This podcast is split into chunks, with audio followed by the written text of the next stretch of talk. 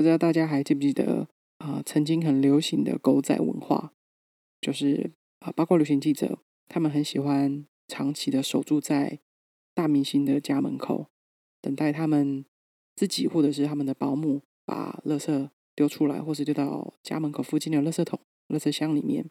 啊，他们的工作呢，就是把那些垃圾呢挖出来，看看里面有什么东西，来拼凑出这些明星他们平常或是最近的动向是什么。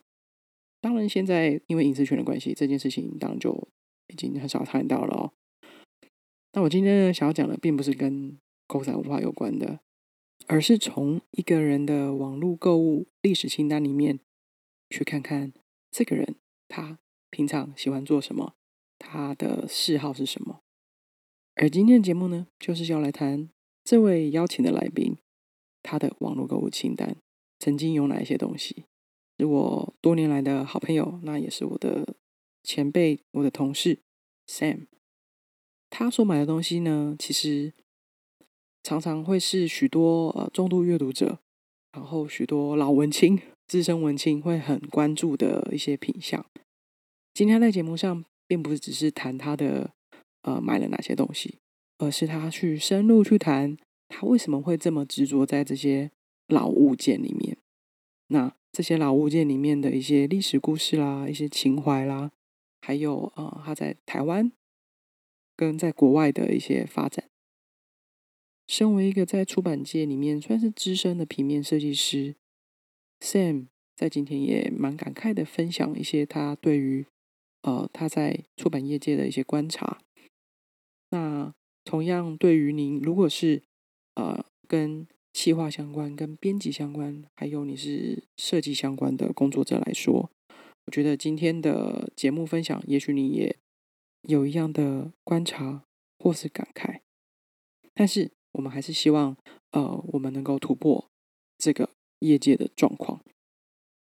在节目开始前呢，我要先跟大家说一声非常抱歉，因为在这次跟 Sam 远距录音的时候呢，收讯品质真的非常的不好，我们也录了好几次哦。但是呢，我们采用了这个目前最能接受的版本，希望你们能够多多包涵。You are listening to the Reader's Catalog, the podcast that brings people together through reading, talking, and sharing stories. Stay tuned to the Reader's Catalog.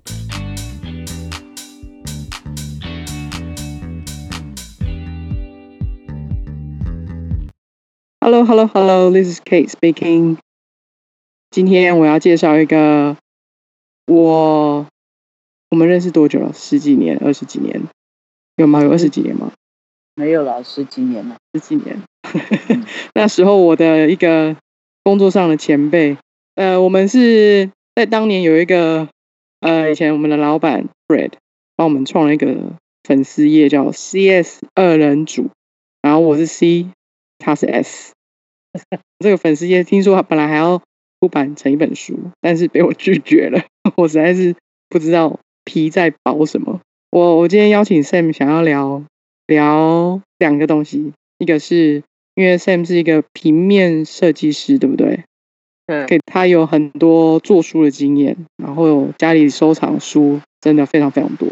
那当然他有他一些呃特殊的一些收藏。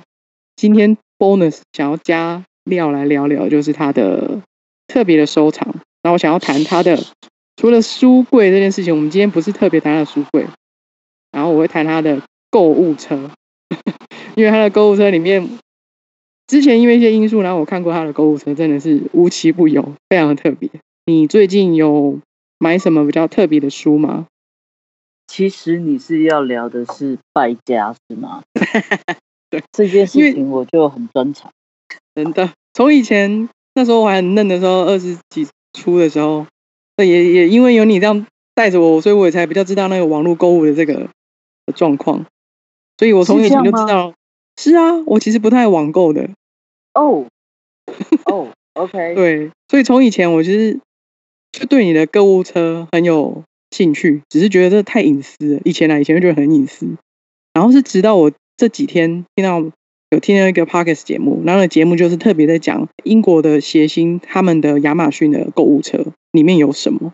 就可以这样做节目，我觉得还蛮特别的。其实我的购物车里面，以书籍来讲，我最少的书籍就是设计类。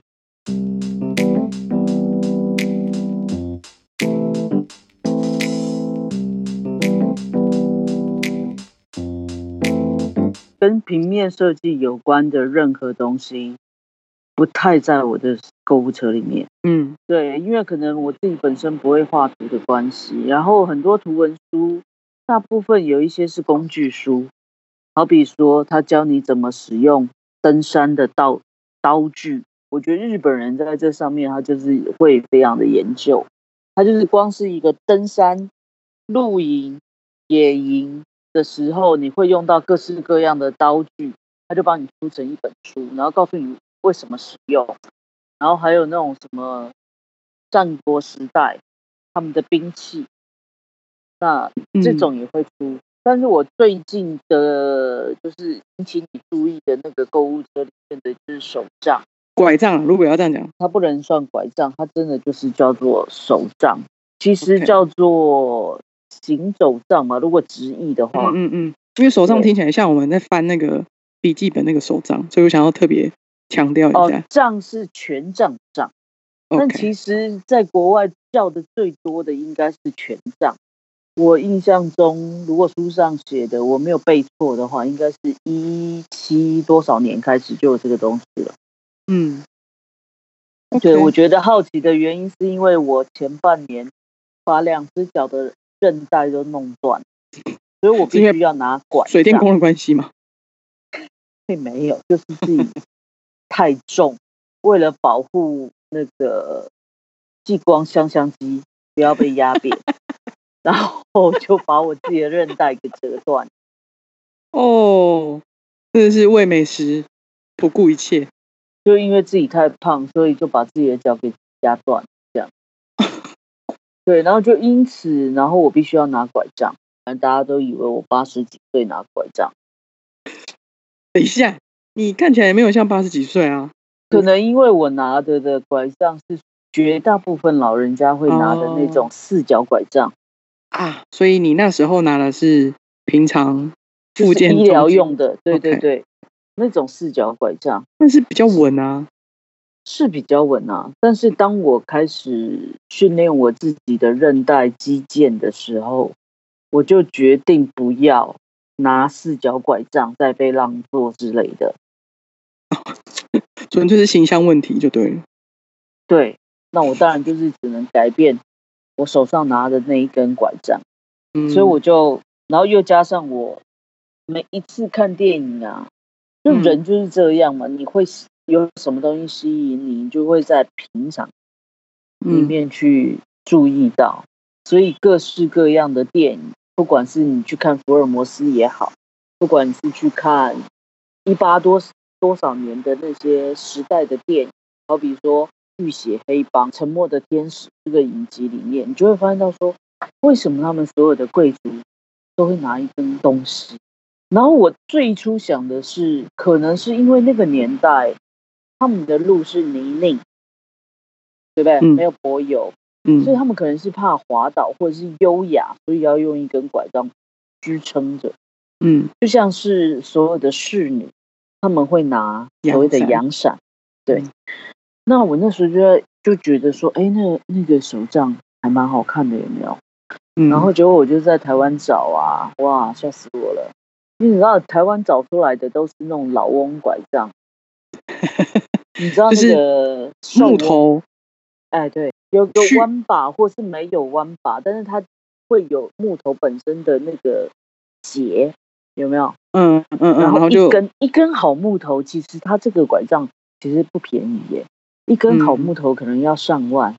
但我不想看起来像福寿翁，没有你去看那些木雕啊，那个哦对对对，福寿翁他就会拿着一根拐杖，有没有？然后它的底就是也是木头，对不对？对，它就是整根都是要成仙的那种木头，对，但我也不想，不然的话，莺歌啊、三峡应该也很嗯多嗯三亿呀，然然后我就是去找西方的西西方的这种所谓的权杖，但是那个杖头呢，对了，他们称之为杖头。那那个杖头呢，这样子整只做下来，在台湾从两千多到三千多块。对，哦，那超过了哎，等等，你说的杖头是连，就是呃，连下面的木头，对。哦，整根就对了。那因为携带方便的关系，所以他们现在通常都会帮你做成所谓的三节式，就嗯让你旋转，然后你不用的时候其拆实是可以拆开来。但谁那么闲呐、好没事。你突然想要走了，呃，还要把它把它拴起来。对，然后就因此我就开始去，我开始去查为什么有权杖权杖这个东西。嗯，然后我就很意外的发现到说，有一个英国的女生，嗯，她现在应该九十几岁了吧？我她专门出这个权权杖的书。你嗯待过英国，你也去过那一家店，你也听过嘛？那一家嗯有店是一家现在全球最大的一个权状对，权在伦杖的店。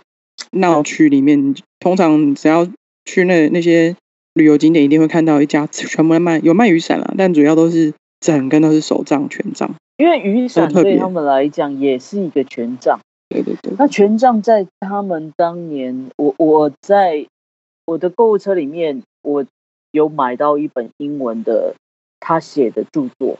那他的嗯著作其实不只是只有英文版，他也翻译了，好像有法文跟德文版，嗯但是本人都看不懂，嗯好所以我就只能猜。然后再加上有一些中国网友，他们有一些就是写写出对写出说为什么有权杖这个东西。嗯那原来就是从一七多少年一路只有贵族可以拿这个嗯权杖。那这个权杖拿的人呢，不是只有男生，女生也有。嗯所以他一直到了一八多少年的时候，他已经发展出就是有各式各样的权杖。嗯，然后这些权杖呢，都是带有功能性的。好比说，在一八多少年的时候，那时候所谓的枪支才刚开始，所以他们会做一些简易的枪支藏在权杖里头，因为他们嗯怕被抢劫或是遇到坏人。其实说穿了，在那个时候的贵族就是有钱的流氓，所以他们每一个人其实？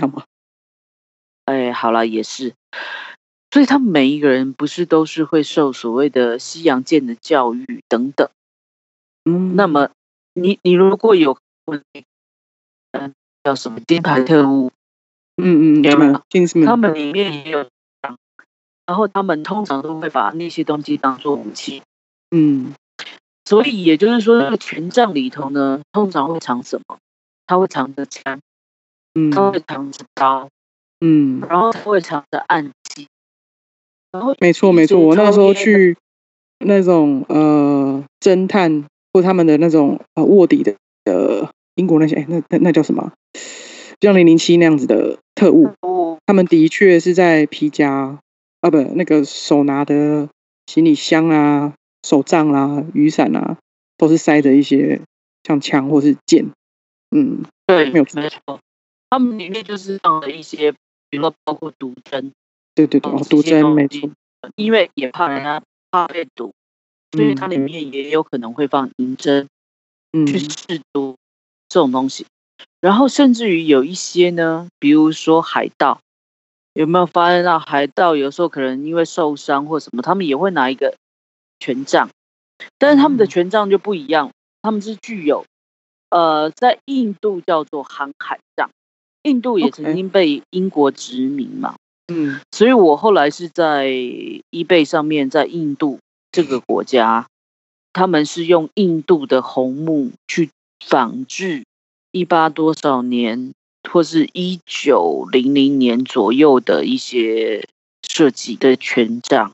嗯那它里面就还有什么望远镜、指南哦针，对，然后它还有时钟，嗯它是可以让你换头的。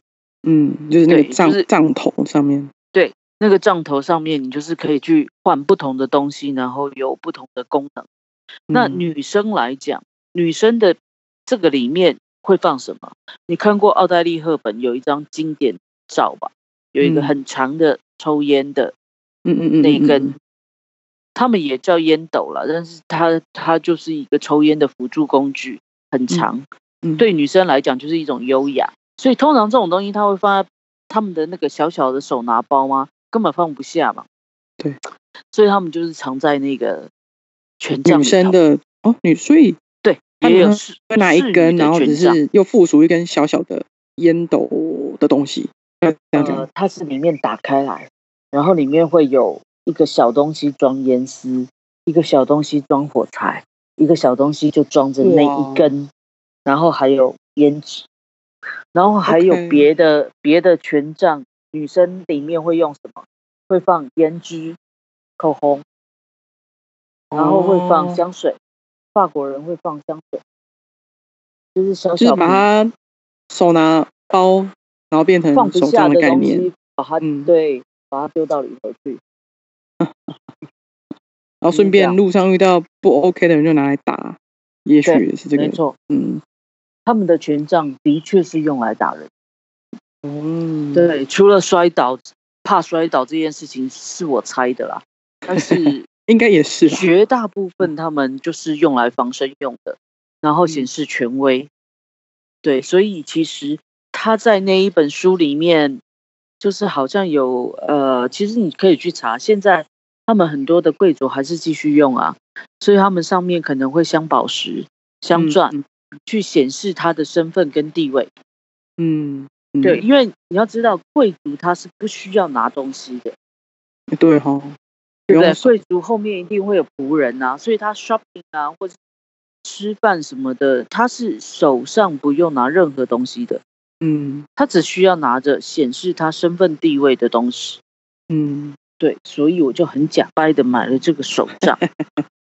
对，然后因为实在是觉得太有趣了，我就买了那一位英国女士的书，嗯，远从英国漂洋过海，它是黑白的，哈，我好哀伤，不是不是有一堆照片吗？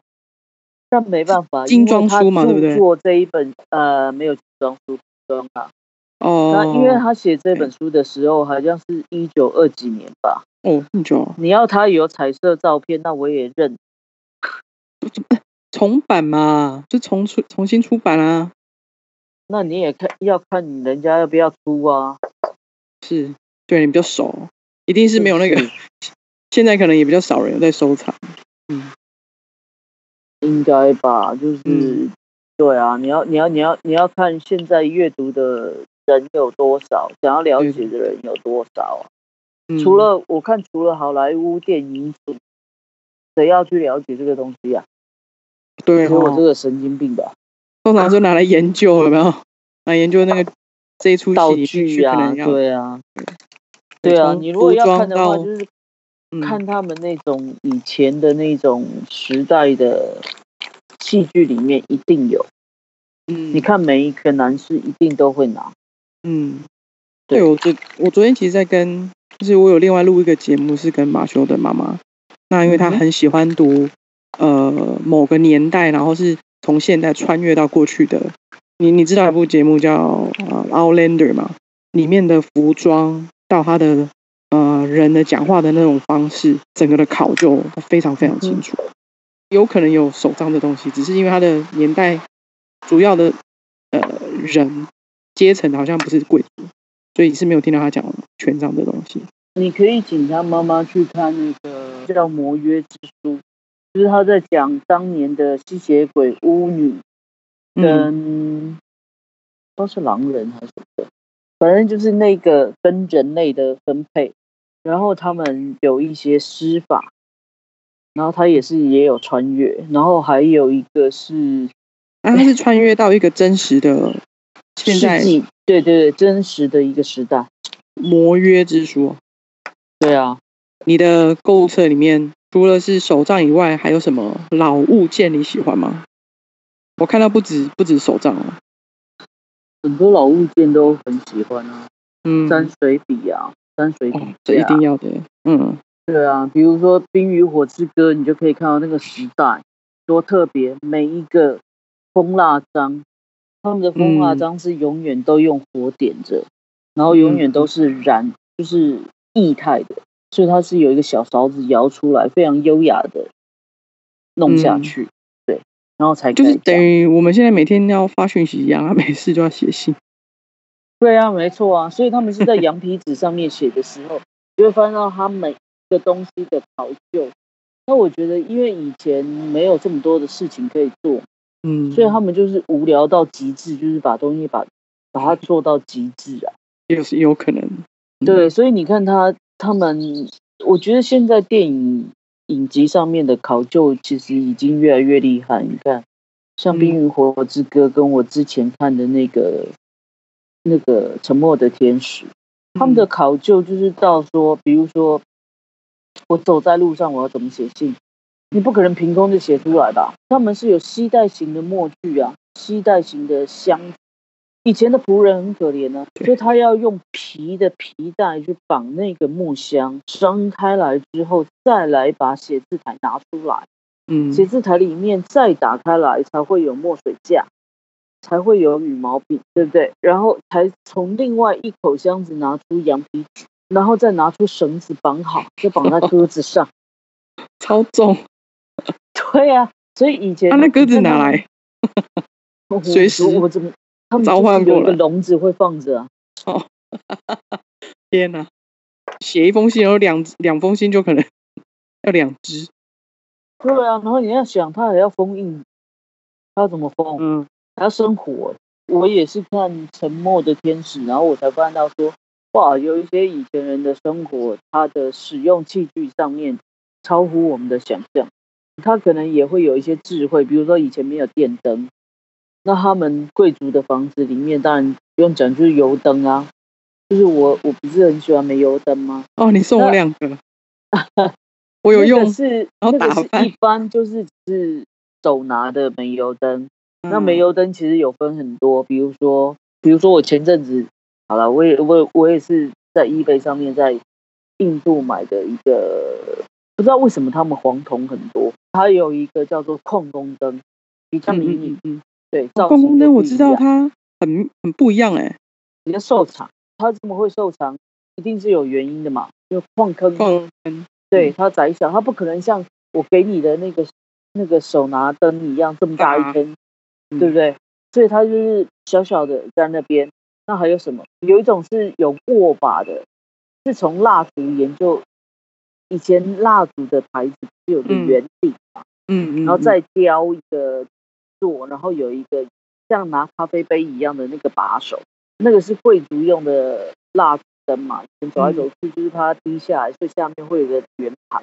后来就会研发说，O OK，我下面是放煤油嘛，然后上嗯。面就是一个灯座，一样就是有一些是银的，或是金的，或是铜的这样子，就是分你的身份等级去使嗯。用嘛。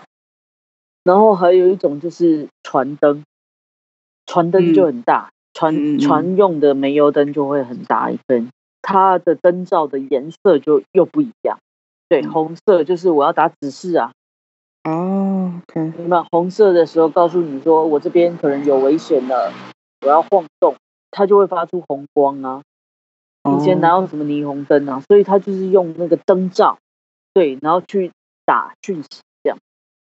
所以你你收藏了矿工灯，嗯然后还有煤油灯，对，然后还有中式的煤油灯，哎，你该有的那些煤，比如说煤那些油都有，对不对？所以你不怕停电？我当然不怕停电了、而且不用，我不用煤油烧啊，因为煤油烧太臭了，而且它会把把房人家的房子熏黑啊。OK，对，它烟我超多我用什么？我用台湾人最厉害的，叫嗯做佛灯油。啊！对对对对，你有叫我去买，你有叫我去买，我去买。对，它嗯可以，它可以让你选颜色，但我通常都是选没有颜色的，对，透明的。然后也也不它贵啊，因为无无臭也无味嘛，嗯，所以你嗯就可以放在那边烧。你就算不烧的时候，它也不会很臭啊。嗯，没错。所以我打翻的时候就有点，呃，哎，其实也还好，我有吓到，就也打。翻哦，打翻我不小心打翻。煤油灯其实很安全啊，它因为它是煤油这个东西就像是煤油暖炉一样，它是要有一个点燃器，你懂吗？它要有一根煤芯，有没有？中间有一根煤芯，你要去把它点燃了以后，它才会燃烧。嗯，嗯然后它的油没有了，芯没有了，烧完了也就烧完，所以它也不会怎样。会有立即性的危险。对，对，除非你把它点燃了之后，看到谁家不爽，你把它丢过去，那他家 就会有火神的眼泪去扑火。你这集整个都在讲电视剧。嗯，哎、对啊，不是要讲嗯书吗？没有关系，这这书反正就是内容嘛，有内容有故事比较重要。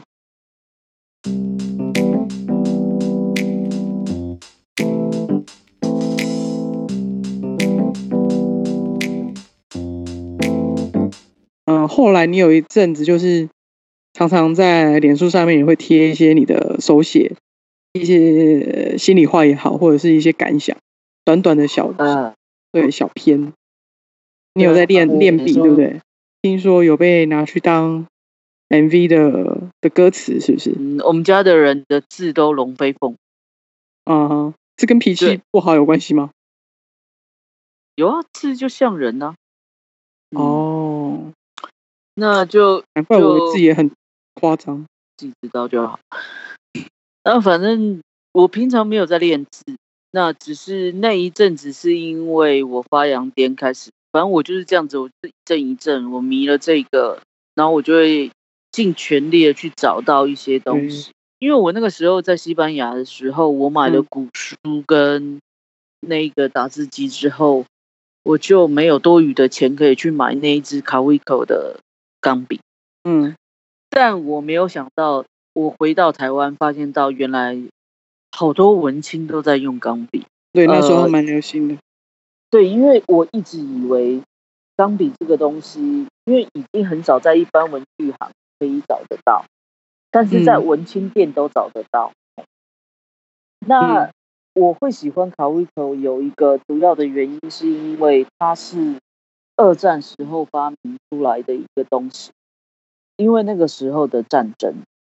德嗯国人、德国军为了要它可以放在他们的军服口袋里面是漂亮，所以他们嗯的笔夹也是特别设计过。然后他们不能够太长，不能够像拉米那些一般的钢笔一样，比如说百利金那些钢笔一样是长形的，因为放在口袋里面不好作战，所以他们就发明了一个短钢，就是短式的钢笔。哦然后所以那些我们现在看的一些比较短的钢笔，其实可能是为了上对战场使用而来的。对最初哦，最初，呃，至少以卡威头这家公司而言，它最初发明的原因是因为这样。嗯对，然后它的笔尖要做的比较坚固，因为战场不可能我随时坏掉回去修一下吧，不对不太可能。对，然后所以他们后来好像才慢慢研发出来所谓的卡式墨水，是嗯，为了让你携带方便。那台湾其实最早是全世界钢笔的代代工。对代工厂。嗯其实台湾的钢笔非常厉害，你看现在崛起的一些台湾厂商，你就知道，嗯，大概世界上大概就是用德国的笔尖跟台湾的笔尖，但台湾现在有没有这么厉害，我就不知道了。早期我们是人家的代工，所以嗯你可以发现到说，早期台湾很多人会送对嗯，对，嗯对吧？什么嗯 Omega 啦，什么什么对比都是在台湾出的。在一九五零、一九八零那一段区间，其实大家都穿西装或穿旗袍，或是比较正式的洋装，会用钢笔，或者是整体上而言都是蛮正式的。那钢笔还蛮常出现在你可能呃送给人家，就是呃你可能升迁了，或者是你进到大学了，作为一个还蛮对体面的东西。那一阵子在写字，是因为我意外发现到台湾有一个自创品牌叫老山羊，它有嗯一个，就其实日本人早就有了，就嗯是书法间，就你写出来的字可以有书法的点、捺、撇这些东西出来，我就觉得很特别了。因为你看西洋，我们可以知道西洋有很多平间，有什么零点五的、零点三的，他们可以写出各式各样的花式，那就是他们的书法字嘛。日本的那种算是软，呃，硬笔尖跟软笔尖吗？可以这样讲？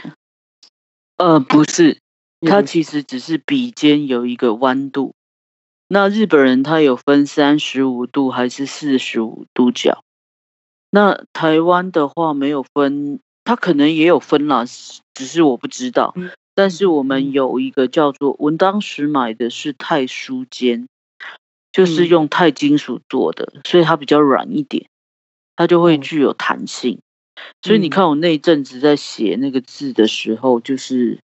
我其实只是无聊，就是比如说我看了什么剧，我觉得它有不错的台词，或者是我自己想到什么，然后我就把它写下来。那写下来了之后，那因为我一个好朋友，他是约书亚的，呃，林良堂的一个教会嘛，然后他就他们前阵子要出一个比较特别的专辑，因为他们。他们约书亚通常都是比较活泼、比较青春，他们是快节奏的乐团。乐团对，但是他们那一次，他们希望就是要出一些比较巴萨诺瓦那一种风格，比较轻松、relax 的方式。那因为刚好这一阵子不是手写风就是很新奇嘛，不管你写的好看或是不好看，不管你是不是有字的架构。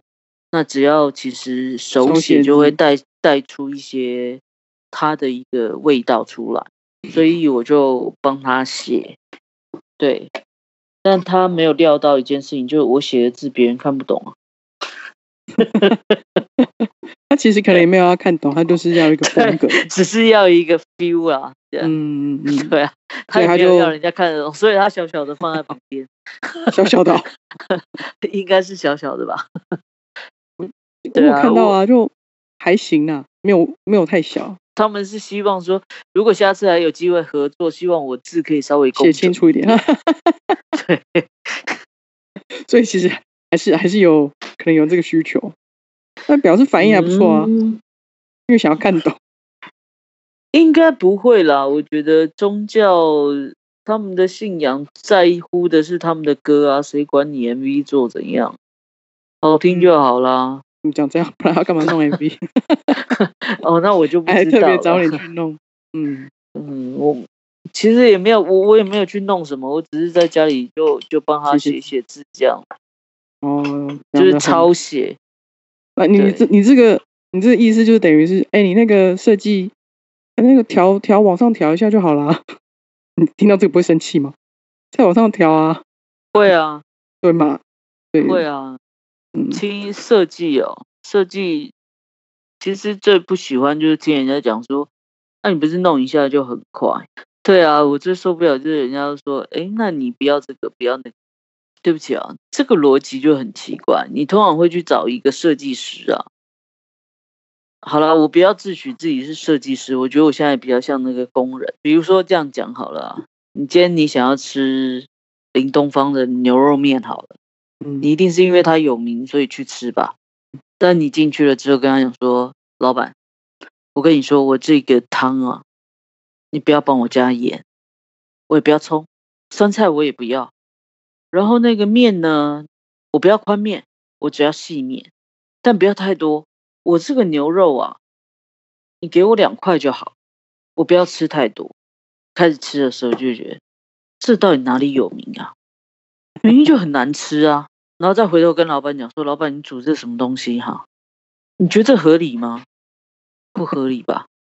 对，但其实这就像是整个出版业的问题，通常都是这些东西加完了之后，告诉你你这个是什么烂东西，然后再对外说这设计师不够好，然后呢又不想付钱，然后而且呢他又要你这一碗面呢要很快煮出来，没错。”但是呢，这一碗面里面通常都放着你的肝脏，你知道吗？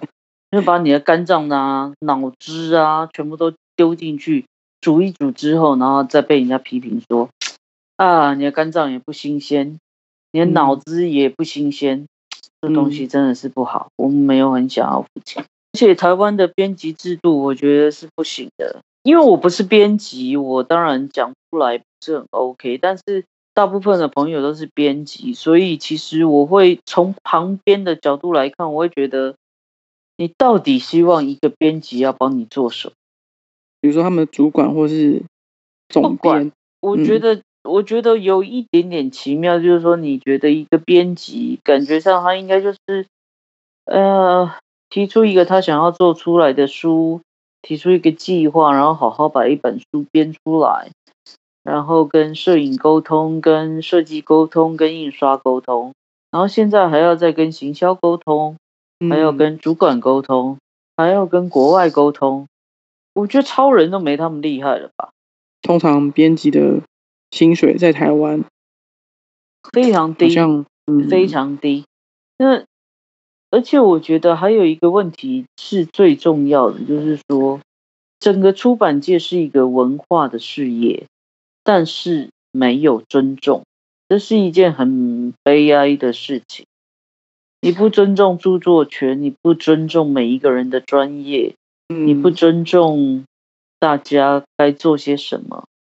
为什么一个编辑在上班时间要去包书、寄样书、寄书给作者？我记得我以前在 TVBS 周刊的时候，我们甚至于改蓝图上面的一个字。你改一个字，印刷厂都是要跟你收的，所以也就是说，他们的所有后置编辑都会在他分内的时间里面，一定要把稿子看好，速度要快。那就像是我们做设计也是一样，我们要在那个时间点里面，我们要把所有的标示都要标示的非常清楚，非常的绝对。对你不可以犯错，因为你的错就是。一分钱，但现在因为进入了电脑的时代，你想改就改，然后你也改掉了人性。时代的不同，速度什么都要快，然后什么都在讲究经济效益，但其实做了很多没有效益的决策。这是我个人认为。因为你省了一个工读生的钱去帮你做收发技术，没错，但是你却叫一个时薪比工读生还高的人去做这些事情，然后他又编不好书，他又没时间编书，嗯，这样对吗？比较大的一个问题，还有一个东西是传承。现在大家都在忙，谁都没有时间去管别人，没错。嗯对，那所以你没有办法把好的东西继续传承下来，去指导后辈，那你也没有时间去跟年轻人学新的东西。我觉得这一点是非常可惜的。我以前在带人的时候，把我的经验、我的工作经验，因为我很早就开始工作，那我可以把我的经验去跟你们分享，但我需要你们教我新的东西。嗯。所以，我其实从手工完稿到电脑操作这件事情，我从头到尾没有上过课，我大部分都是在工作上面学习的。我我真的觉得最重要的是传承。一个编辑他到底该做些什么？一个设计你到底应该做到什么程度？你的基本功在哪里？我觉得这些东西渐渐的不见，就是时代的转变嘛。嗯。对啊，那当然，时代转变也就包含了所谓的技术的转变嘛。嗯，那这不可否认的，本来就是会有一些留住，有一些流失。淘汰掉。嗯，对。所以当年我们两个一起在做数位出版的时候，我才会很坚持说，我们应该要去保留我们直书的文化。嗯，对，因为既然我们在做数位出版已经是先锋了。嗯，你。二零零蛮蛮早的，那时候做这件事情是蛮二零一零年吧？对，二零一零。嗯，对。那我觉得那个时候我们就应该要做好所谓的传承这件事情。嗯，对。那所以，所以反正就是有一些分歧的交观点啦或什么的，那也无可厚非啦。现在电子书还是有啦，有有一些呃平台上面有横书，但也有保留纸书，还是有的。嗯，已经尽量了，因为你看，像当初瑞木庞文珍他曾经跟我说过，他就是不要做直书，哦，对，因为那个 研究的时间太长了。但是你嗯看他后来他还是做了，嗯我非常佩服他这一点，嗯嗯嗯，对不对？然后他甚至对于发展出他自己的一个阅读器，我觉得这非常厉害，现在很夯啊，超夯，超级夯。但我也买不起。哦，我好想买那个十寸、十三寸，实在但很贵。所以你也喜欢老件、老物件、古物，但是这样听你听你这样讲起来，其实不外乎都有它，都有你的一套脉络里面你喜欢的东西。不管你从电影也好，你的你刚才说你去西班牙有哪搬一些古书嘛，或者是打字机啊、手账啊，然后你看的嗯。电影的题材、喜好的的内容，因为你会看不只是剧情，你会看里面的它的配件啊、它的音乐、他的服装，让人人太容易。闪神呢、啊，这就看太帅了，然后就开始开开始看起他的那个体格之外，就开始看起他的西西服，嘿嗯，然后如何讲究，然后为什么他在这个这个场合里面他要换成燕尾服，那为什么在那个场合里面他就要换成什么服这样？好啦，嗯，谢谢你跟我聊那么多。嗯，不会啊，就是闲聊嘛。好啦，希望收听这个节目的人可以更了解曾经的 CS 二人组。我们老了，老了可是，那个那个那个是一个很白痴的记忆，可是有时候看看还蛮好笑的。对啊，反正这些回、嗯现在都还看得到。其实搜寻是啊 CS 二人组都还看得到。没错嗯 you。谢谢大家收听，也谢谢 Sam，拜拜。OK，拜。